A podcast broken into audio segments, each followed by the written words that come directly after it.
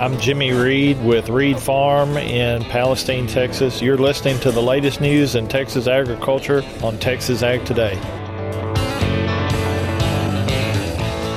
Welcome to Texas Ag Today, a daily look at the latest news in Texas agriculture. Texas Ag Today is produced by the Texas Farm Bureau Radio Network, with the largest farm news team in the Lone Star State. Now, here's the host of Texas Ag Today, Carey Martin. Hello, Texas. Thanks so much for taking time to join us for another edition of Texas Ag Today. All you've got to do is jump on in with me and buckle up. We're going to take a ride around the Lone Star State as we cover the most important industry in this greatest state in the nation Texas agriculture. In the news today, the Texas pork industry is growing.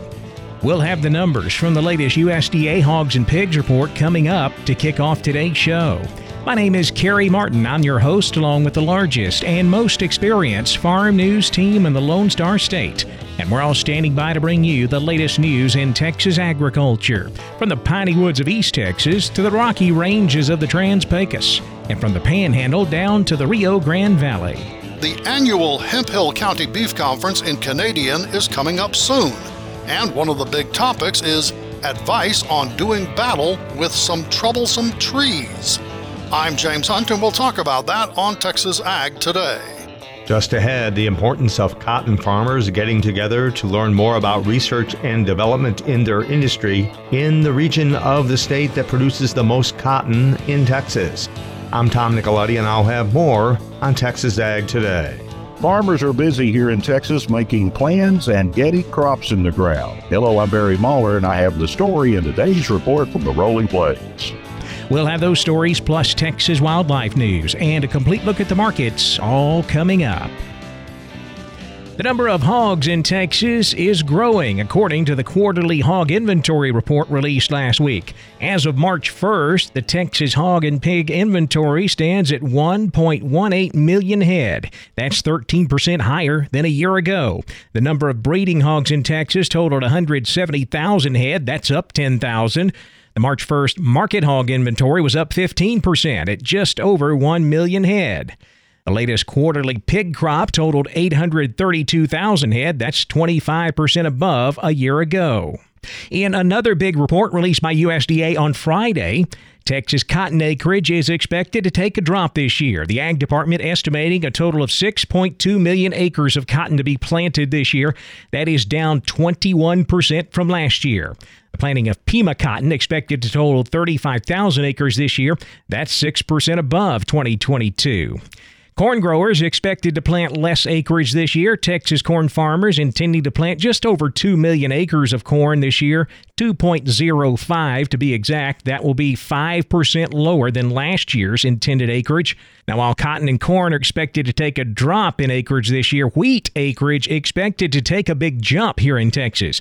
They're estimating 6.7 million acres of wheat to be planted this year. That's up 26% from a year ago. Of course, all of these acreage estimates are dependent on the weather, if and when we get any rain between now and planting time. Some farmers out in the driest area of the state in West Texas may be taking a closer look at a more drought tolerant crop like sorghum this year. Well, USDA says Texas sorghum acreage is expected to stay steady at about 1.45 million acres. But Tim Lust with National Sorghum Producers in Lubbock says if this dry spell continues, we could see more sorghum acreage throughout the entire Great Plains. Often, when uh, conditions are tough, uh, we see more of an acre increase, and certainly, unfortunately, uh, a lot of tough areas from South Texas all the way up to South Dakota uh, right now. And so, uh, uh, look for that. we'll be tough. We'll, we'll, hang in there and be a part of it. And but yeah, we're excited to see where the industry continues to move. A few more numbers to throw at you here from these USDA reports. Texas rice acreage down 32% from a year ago at 133,000 acres. Soybean growers intend to plant 150,000 acres, that's down 3%. And peanut acreage forecasted 155,000 acres this year, that is down 3% from 2022. The annual Hemphill County Beef Conference in Canadian is coming up soon. James Hunt tells us one of the big topics will focus on doing battle with some troublesome trees. The Hemphill County Beef Conference is coming up April 25th and 26th in Canadian, and as usual, the annual Texas A&M AgriLife event will offer attendees things like cattle market forecast and weather information. But there are several other subjects on the agenda, including a presentation on doing battle with some problematic trees. Whether you call them junipers or cedars, Extension Agent Andy Holloway says it's time to go to war against them. Here in this drought, become very evident uh, how precious water is. When it's raining and things are good and green and lush, we simply just take that for granted as people, and uh, we forget about some things we really ought to be focusing on, like these junipers.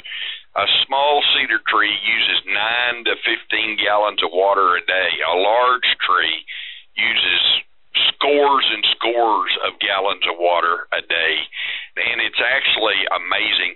The analogy would be uh, the cedars are like a tick on a dog's back or a tick on a cow.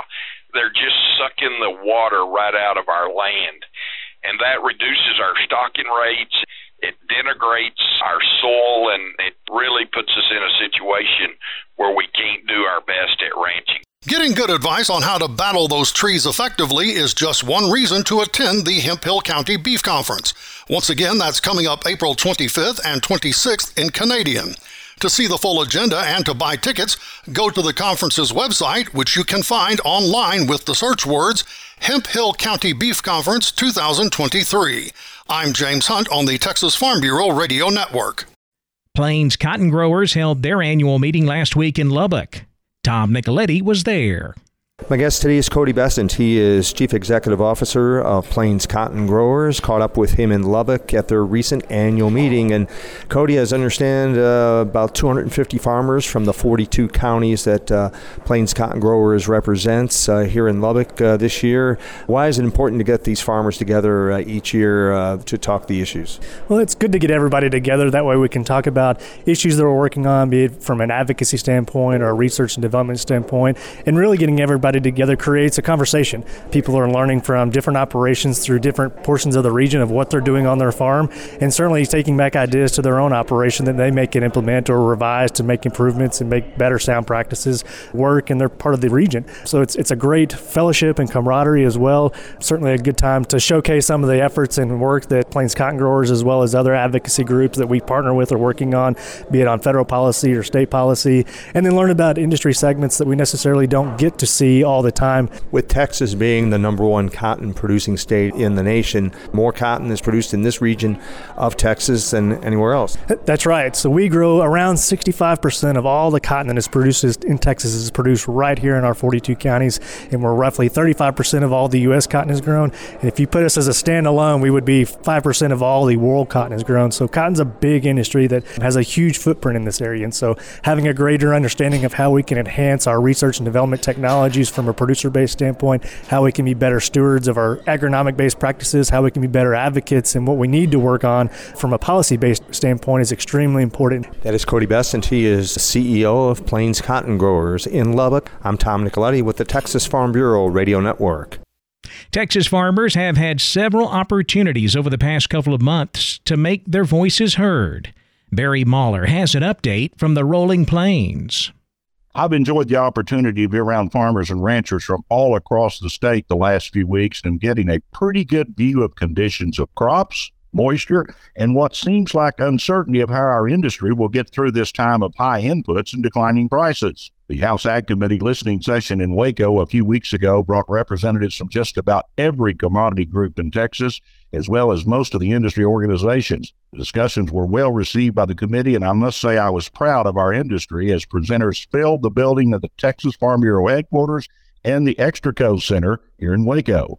The one recurring theme in the remarks were one of uncertainty as to where we're heading, coming from the producers of food and fiber all the way down to food banks and other places of distribution. Farmers and ranchers have been hit hard by inflation, and higher input costs are limiting profits even with strong commodity prices. It was pointed out that most commodity markets are trending lower now, but there's very little relief in the input costs, and even the USDA is forecasting a lower net farm income for 2023. Several representatives of food banks uh, talked about the increased demand for help with food security as that continues to be a problem. And they've got the same problem everybody else does higher output costs, higher operating costs. It's making tougher and tougher to take care of their mission.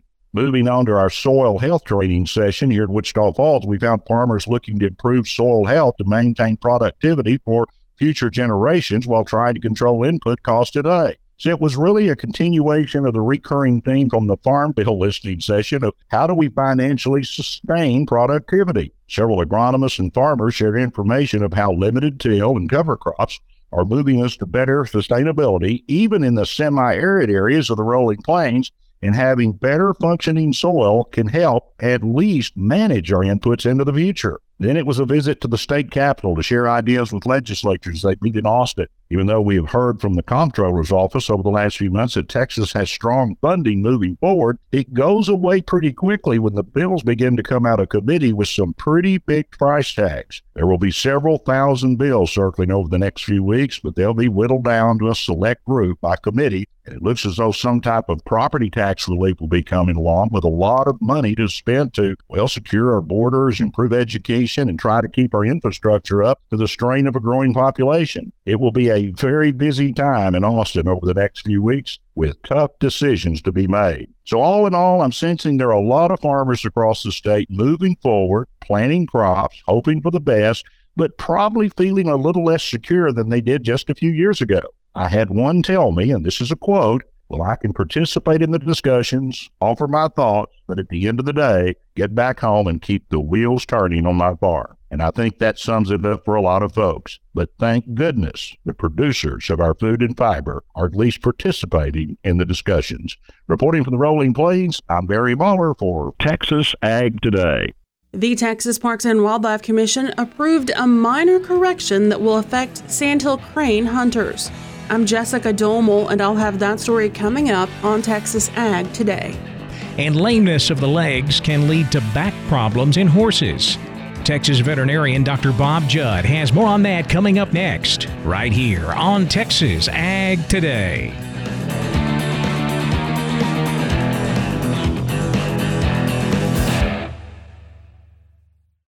As planting season begins across the country, the American Seed Trade Association reminds farmers to follow the basic steps for seed treatment stewardship. Follow directions on seed container labeling. Eliminate weeds in the field prior to planting. Minimize dust by using advanced seed flow lubricants. Be aware of honeybees and hives located near the field. Ensure that any spilled seeds are removed or covered by soil to protect wildlife and the environment. And remove all treated seed left in equipment. For more information, visit seed-treatment-guide.com or contact your seed dealer.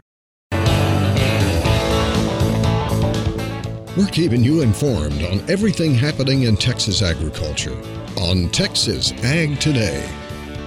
Lameness of the legs can lead to back problems in horses.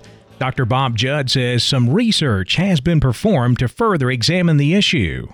Compensatory changes in the horse's back have been found due to alterations in force from lame limbs.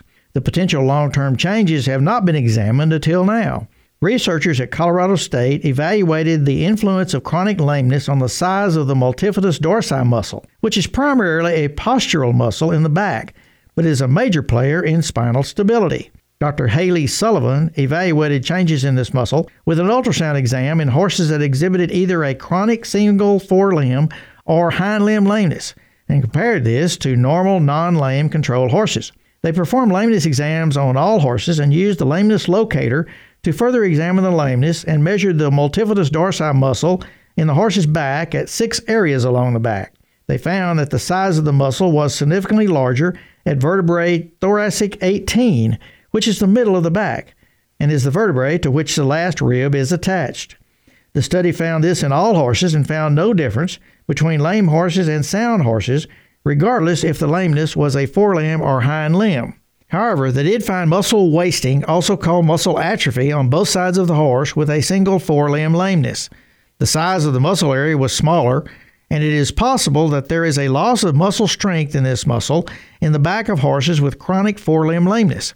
This indicates there is potentially a loss of spinal stability in horses with chronic forelimb lameness, and this is likely the reason these horses develop back pain. And when rehabbing these horses, the back must be part of the rehab plan. I'm veterinarian Dr. Bob Judd. This is the Texas Farm Bureau Radio Network. The Texas Parks and Wildlife Commission approved a minor correction that will affect sandhill crane hunters. Jessica Domel has the story in today's Wildlife Report. Although there were no major changes to statewide hunting regulations for the 2023 2024 seasons, the Texas Parks and Wildlife Commission recently approved a minor language change to clarify the intent of the federal Sandhill Crane permit. Owen Fitzsimmons, webless migratory game bird program leader for the Texas Parks and Wildlife Department, explained that change to the commission at their recent meeting. We do have a proposed clarification to the federal sandhill crane permit language. Crane permits are state specific, and we've had issues with hunters attempting to use uh, crane permits obtained in other states, which are not valid in Texas. So the language update would specify that hunters must have a federal sandhill crane permit issued by the department to legally hunt cranes in Texas. This is just a technical clarification and follows the intent of the original language. Sandhill crane hunting season for Zone A opens October 28th. For Zone B, it opens November 24th. And for Zone C, it opens December 16th. You can get your federal sandhill crane hunting permit from the Texas Parks and Wildlife Department online, by phone, or at TPWD law enforcement offices or the TPWD headquarters in Austin. Information on how to do that is available on OutdoorAnnual.com. At their recent meeting, the Commission also approved hunting season dates for 2023 2024. You can find those on OutdoorAnnual.com. Simply click on the link that says See New Hunting Season Dates. There were no changes to season lengths or bag limits for 2023 2024. A change to the light goose conservation order was discussed a few months ago. However, the department tabled that issue so it can be further explored. For the Texas Farm Bureau Radio Network, I'm Jessica Domel. The cattle complex closed mixed on Wednesday with live cattle finishing higher, feeder cattle lower. We'll look at all of Wednesday's livestock, cotton, grain, energy, and financial markets coming up next. Keep it right here on Texas Ag Today.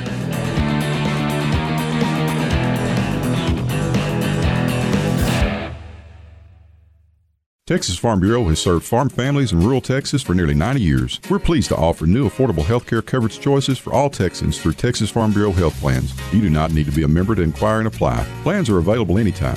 There is no open enrollment period. Our United Healthcare Choice Plus network of providers is one of the largest available. For more information about the different plans, how to apply, or to get a quote for you, your family, or your small business, call 833 TX Health or visit 833txhealth.com. We're giving you the market information you need on Texas Ag Today. The cattle complex traded both sides of the market on Wednesday. We ended up with a higher close in live cattle, lower on the feeder cattle. April live cattle up 80 cents to close at 168.40. The June up 7, 160.30. August live cattle up 20 at 159.97. Slight drop in the feeder market. April feeder cattle down 12, 197.82. The May down 17 at 202.10 with August down 27 cents, 219.22. Cash fed cattle trade still mostly quiet for the week. Feedlots here in Texas asking 170. Boxed beef prices higher. Choice up $1.18 at 219.12. Select up 77 cents, 278.72. Now let's check those auction barns. We're walking the pens with Larry Marble. Rodney Butler at Beeville Livestock's part of the Butler family. They have Nixon and Beeville. Rodney, you sell Beeville on Friday. How did that thing go? Oh, we got along real well. You know, quality cattle still good, and we had some of them, so we had a good sale Friday, sir. Walk the pens with us, please. All right, we had 875 head of cattle, one horse, and five goats. Metal market was strong. Your 200, 300 pound steers were 253 to 280.